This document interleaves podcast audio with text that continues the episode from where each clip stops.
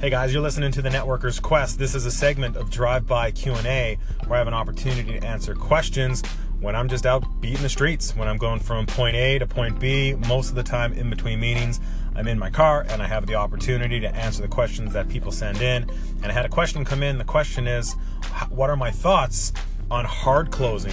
So, a lot of you listening to the station, inevitably you're going to be, of course, in the sales world or you are in the sales world and you're coming by. You want to hear topics like this. You know, what, what's our opinion on different tactic, uh, tactics, I guess you could say, when it comes to gathering clients, bringing on new consumers, selling your product, doing up proposals.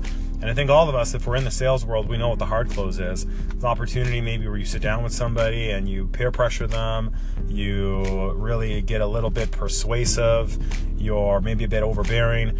I think you see it in movies. I think you see people in mainstream media where maybe that's idolized a little bit. You watch a movie like The Wolf of, Wolf of Wall Street, you watch a movie, Something to Do on Wall Street, and uh, and we can see that stuff almost put on a pedestal. But in real life, you know what? I just don't think it works. I think it's a bad way to go about things. I think if you add pressure to people so that way they sign your contract, inevitably, guys, it's just going to be buyer's remorse.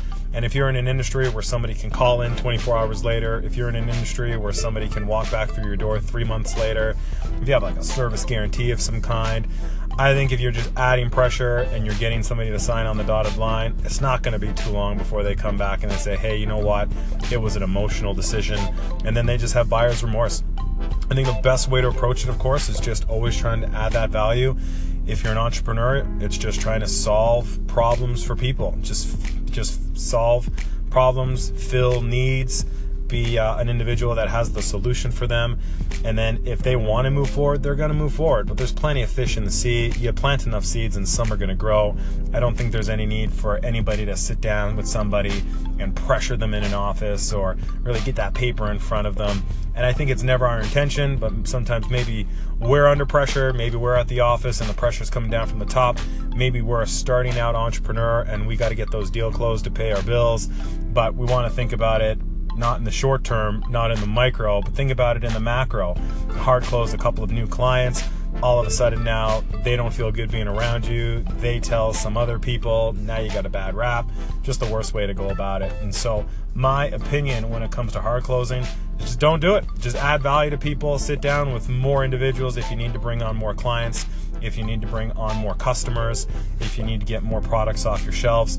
Just sit down with more people because once again, inevitably, you'll meet those individuals that do want to use your product, that do want to use your service.